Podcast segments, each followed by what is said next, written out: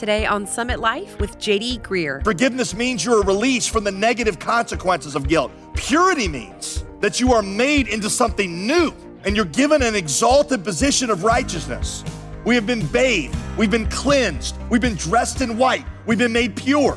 That means that the girl who committed sexual sin is pure and spotless again in God's eyes through the blood of Jesus.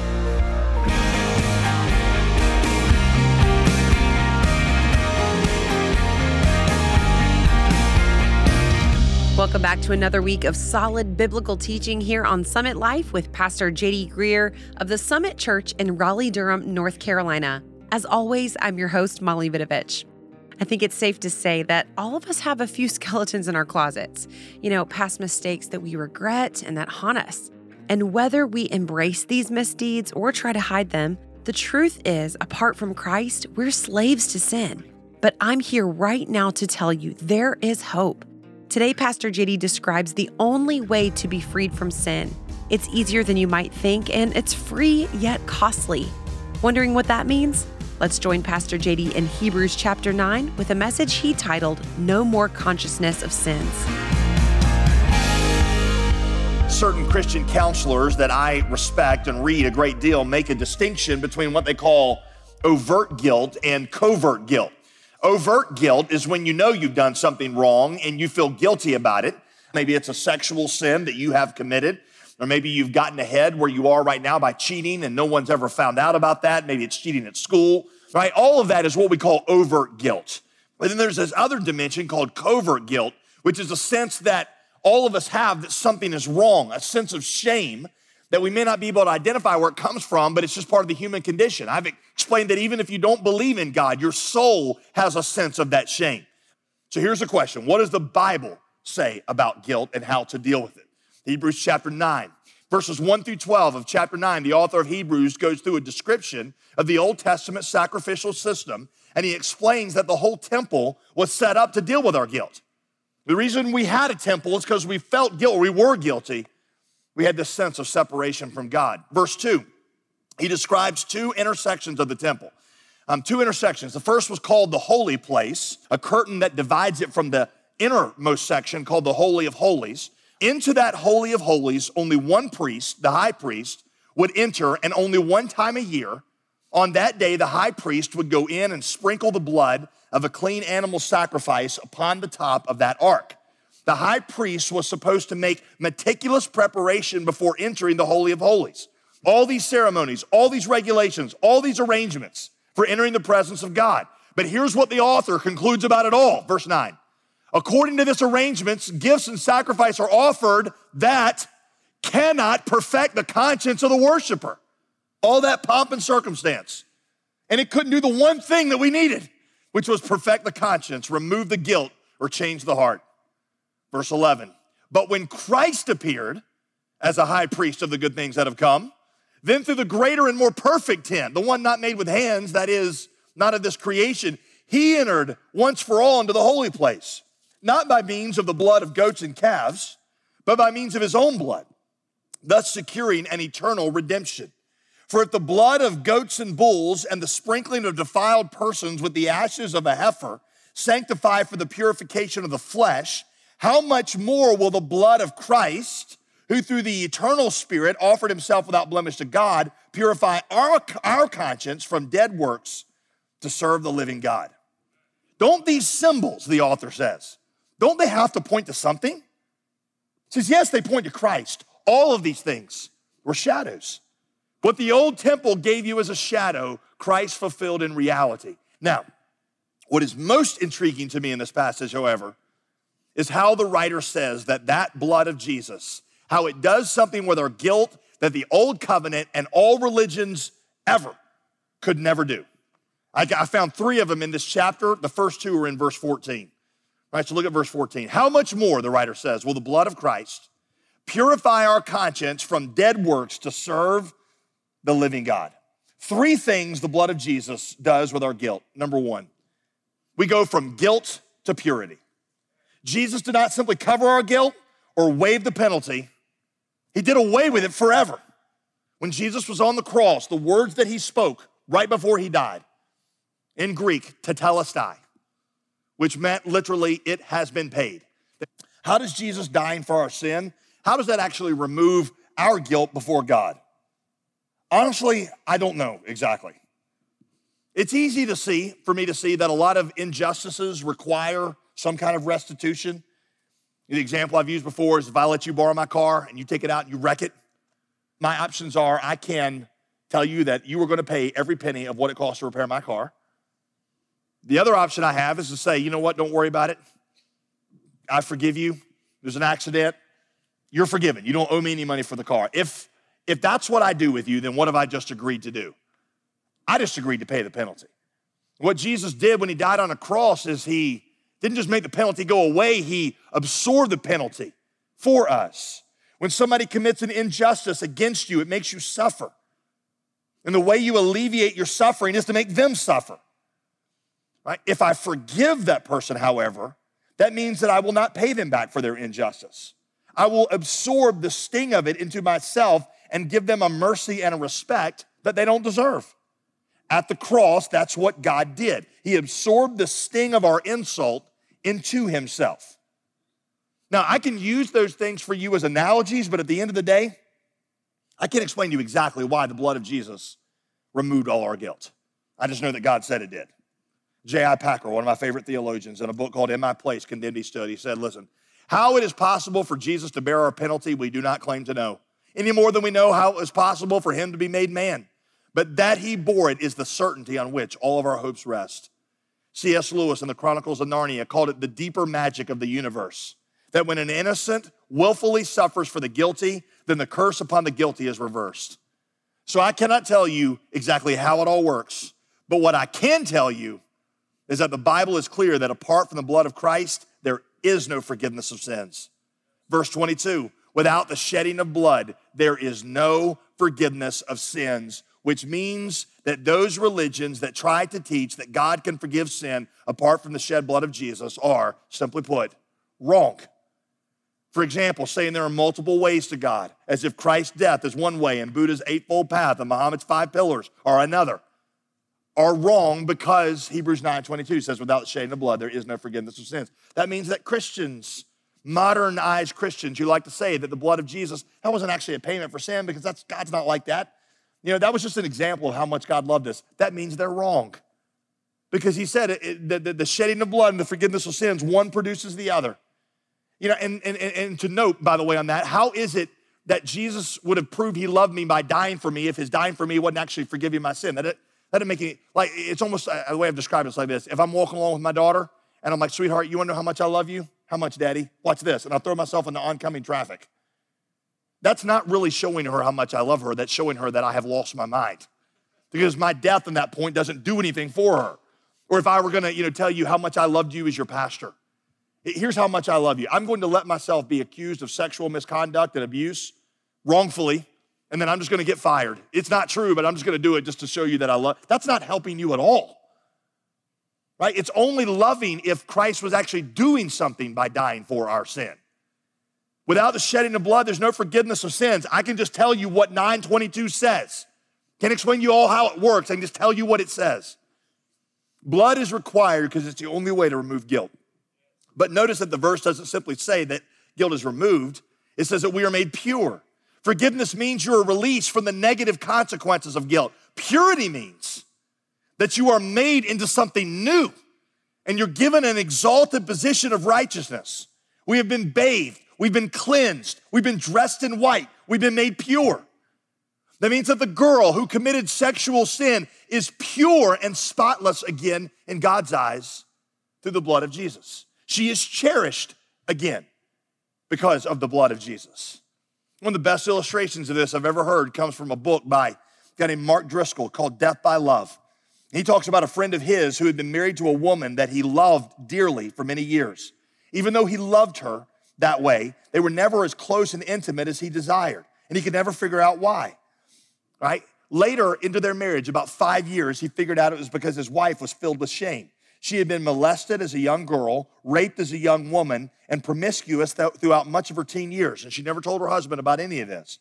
She even cheated on her husband to be during their engagement and did not share any of that knowledge with him. She cheated on him while, while they were engaged. After many years, she finally confessed to him who she was and what she'd done and what, he had, what she had done to him. Devastated her husband, you know, who, who would never have married her had he known of her infidelity during their engagement. Plus, she knew that there were some guys who wouldn't want to be with a girl that had been abused so much because he might look at her like she was damaged goods. And she, she, she had all this fear in telling him this. Right? She, would, she, she was afraid that he would leave her and never want anything to do with her. After she confessed this to him, Mark Driscoll says, he said, to her horror, he just walked out of the room. He left their home. She didn't know where he was going or if he would ever return. But he did something complete, completely unexpected. He went to the store and he purchased for her a new clean white nightgown. He returned home and asked her to undress in front of him. And then, after she did, pulled out this white, beautiful garment and said, Clothe yourself now in this.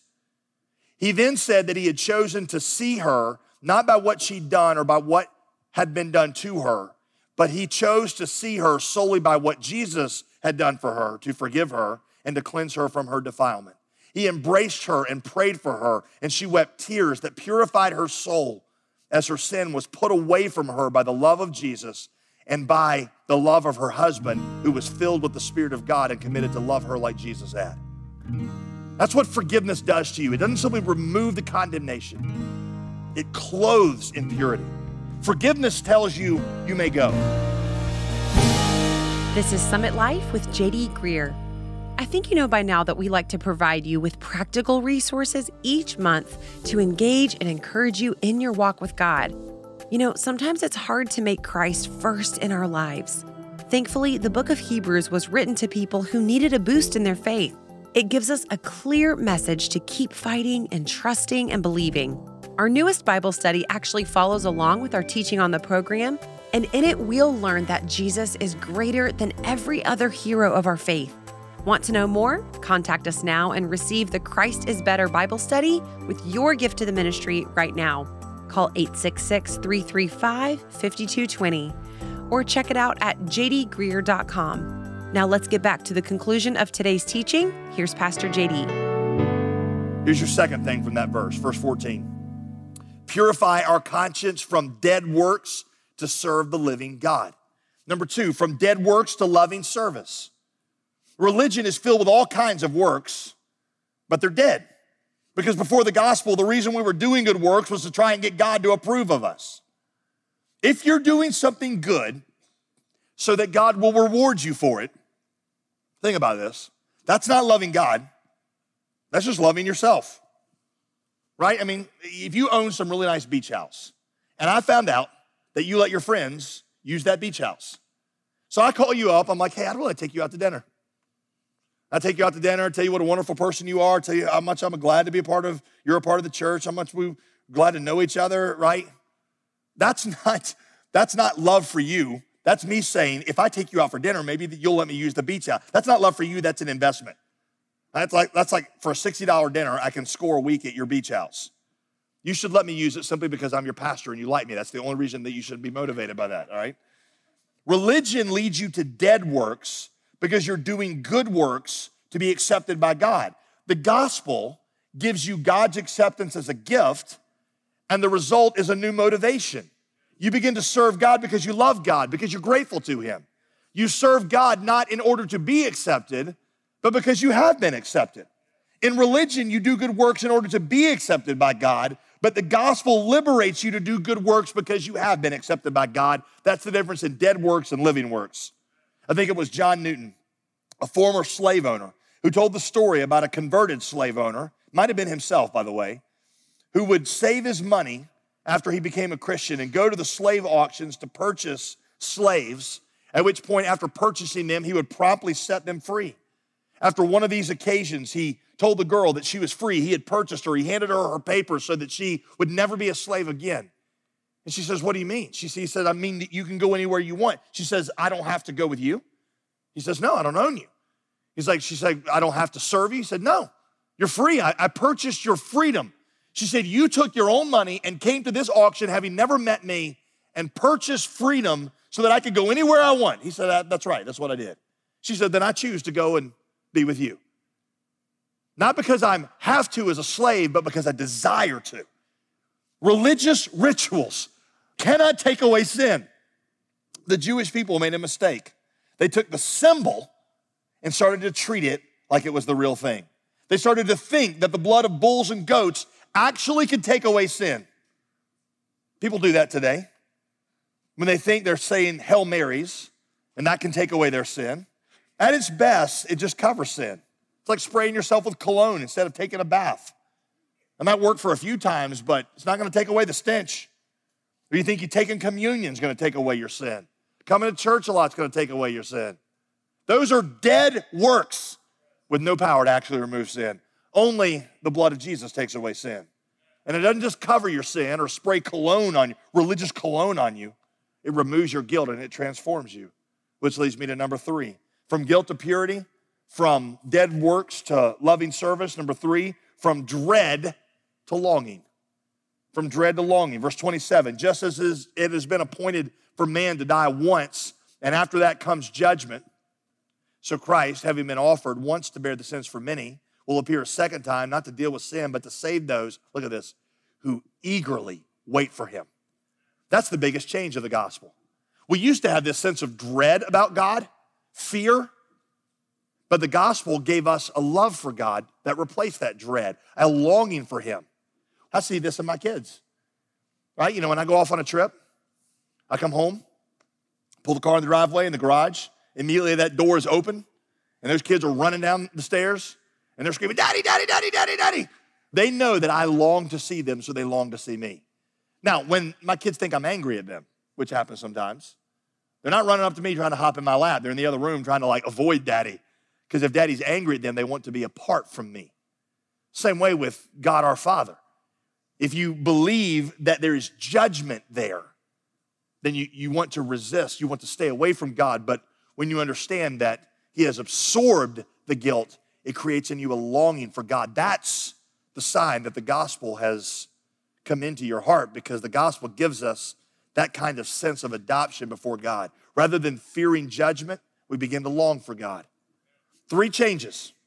Three changes from guilt to purity, from dead works to loving service, from dread to longing.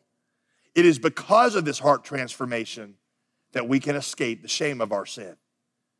See, people sometimes will say, Well, I know that I'm forgiven, the guilt is gone, but I still feel so much shame over what I did. That's because you don't understand that, yes, you actually did those things and you are responsible for those things. But what the Bible tells you, 2 Corinthians 5:17, is that when you're in Christ, you're a new creation. Old things have passed away, all things have become new. It means that he's taken that part of you that did those kind of things and he crucified it and put it away. You're a new creation. It's like I heard about a guy one time that, that up until the time he became a Christian, he cheated on his wife several times, had multiple mistresses. After he became a Christian, he was walking through town one day and he some woman came up to him and grabbed so a woman that he had an affair with and she eh, then and, and she and he kind of pulls away from me starts to push back and she's like what are you doing it's, it's me it's me and his only response to her was yeah but it's not me it's not me it's not the me that used to do these things with you i'm a new creation i'm a new person so what you, you what you understand is that yes that was you that did those things but that was a part of you that christ died for and put away that's where you begin to be released from guilt and shame because Christ was crucified naked to put that person who did those things away forever. Now, I know you, you, some of you are like, yeah, but I did all those things after I was saved. Some of these things, I, I, I did them. The Bible says, as long as you are here, Romans 6, on earth, you still have this body of sin that is around you. And when your flesh does things, even though I'm a Christian, I know that Jesus has already died to put that part of me away. And I have to reckon myself dead to that and say, that guy, that guy deserved to go to hell, and that's why Jesus died for him. But I'm going to reckon myself dead to him and alive to God so that I no longer am the person who did those things. Christ did away with it forever. All right? People say, well, I know that God has forgiven me based on what you're telling me, but I just can't forgive myself. You ever hear people say that? I can't forgive myself. When you make that statement, what you're saying is that your opinion of yourself matters more to you than God's opinion of you does. What it means is that you have a standard you have to reach, and if you don't reach that standard, you don't have any worth or value. That standard might be one that your parents set for you. If you don't get these kind of grades and get this kind of job, you don't have any worth. It might be a standard that you have set for yourself because only if you could get to this status right here would you have any worth because then you would be set above others. You have to base your worth on what God thinks about you. You don't have worth because you're better than others or because you've reached some standard. You have worth because God has set his affection on you. And you have to find your identity in that. When you say, I know God has forgiven me, but I can't forgive myself, essentially what you just said is, I matter more to me than God does. Part of what it means to walk with God is that you define your life based on what God says about you and say his opinion is the one that matters even more than any of these false standards I've set for myself. The point is that God has forgiven you, He's cherished you. So, all the accusing voices, whether from the devil or from others or from yourself, they can all be silenced. Heard a story, and I'll close with this of a, a, a little boy. You probably heard some version of the story. A little boy who um, was at his grandmother's house and was playing around with this slingshot in the front yard, and his grandmother had a pet duck, lived out in the country. She had a pet duck, and he slips up and kills the duck. Looks around, doesn't think anybody's seen him murder this duck. And so he takes the, or manslaughter, duck slaughter, or whatever, and uh, takes the duck and he, he buries it, kind of puts it away, thinks that nobody saw that. Well, a couple days later, finds out that his sister had seen the whole thing go down. And so uh, he's like, please don't tell grandmother. And she's like, I won't tell her, you know, it'll be our little secret. But every time that they were assigned a chore that she didn't want to do, she would just kind of walk up to him and be like, remember the duck. And he would, he would do the dishes and or he would, you know, take out the trash or whatever it was. This went on for several months with her continually saying, remember the duck, remember the duck. Finally, you know, in his little 12 year old life, he got to a point he's like, I just can't take that anymore. And he goes to his grandmother, bursts into tears, and confesses that he killed the duck. When he says that to his grandmother, his grandmother said, Finally, you come to tell me. She said, I was watching from the kitchen window and I saw the whole thing. I forgave you at that moment. I was just waiting on you to be honest with me about this. And because you would not be honest with me about this, you've lived in captivity to your sister who has told you to remember the duck when I had already forgotten it. When you understand that God has forgiven you, right? There's all these voices that keep saying, remember the duck, remember this, remember this. You say, shut up. Right? God has put that away. And because God has put that away, and because I'm a new creation in Christ, I don't have to live in captivity of my own conscience or captivity to you any longer. When you get the gospel, it changes all your horizontal relationships because ultimately this is the one, this relationship is the one that controls them all. You are listening to Summit Life and a message titled No More Consciousness of Sins. Pastor JD, the study of Hebrews has been so encouraging to me, and I'm sure our listeners would agree. It has been really helping me remain faithful in my walk with the Lord. Yeah, I appreciate you saying that, Molly. You, you know, Hebrews was written to people who needed a a boost in their faith. Yes. They really had the same struggles that we have today. How, how do I trust Christ when when everything around me seems so challenging and difficult. Yep. The book of Hebrews gives us a very clear message, and that is don't give up trying. You know, one of the things we like to do here at Summit Life is to provide you with, with a practical resource that will take you deeper into the passages that we're studying. And so this newest Bible study that we've we've produced will do that with the book of Hebrews. Hebrews is one of the, the most rewarding books that you can study. This book of the Bible, Hebrews, shows us over and over again that Jesus and Jesus alone is worthy of our trust and our devotion. He is the only true hero of our faith. This is a fun study that's going to include some interesting insights into the scripture, questions that'll make you dig deep, not only into the scriptures, but also your own heart, and then some easy homework that you can do between sessions that'll help help help you hear and understand the word so much better. Take a look at it today and reserve your copy at jdgreear.com. We'd love to get you this exclusive Summit Life Bible study right away. It's our way of saying thanks when you donate today to support Summit Life at the suggested level of $35 or more. This ministry is made possible by partners like you who come alongside us with financial support, allowing people across the country and even around the world to hear this program on the radio and web. Join this mission when you donate today. Call 866 335 5220 or give and request this new resource online at jdgreear.com. I'm Molly Vidovich. Remember to tune in tomorrow when we'll talk about the difference between mere belief and saving faith. We'll see you right here Tuesday for Summit Life with JD Greear.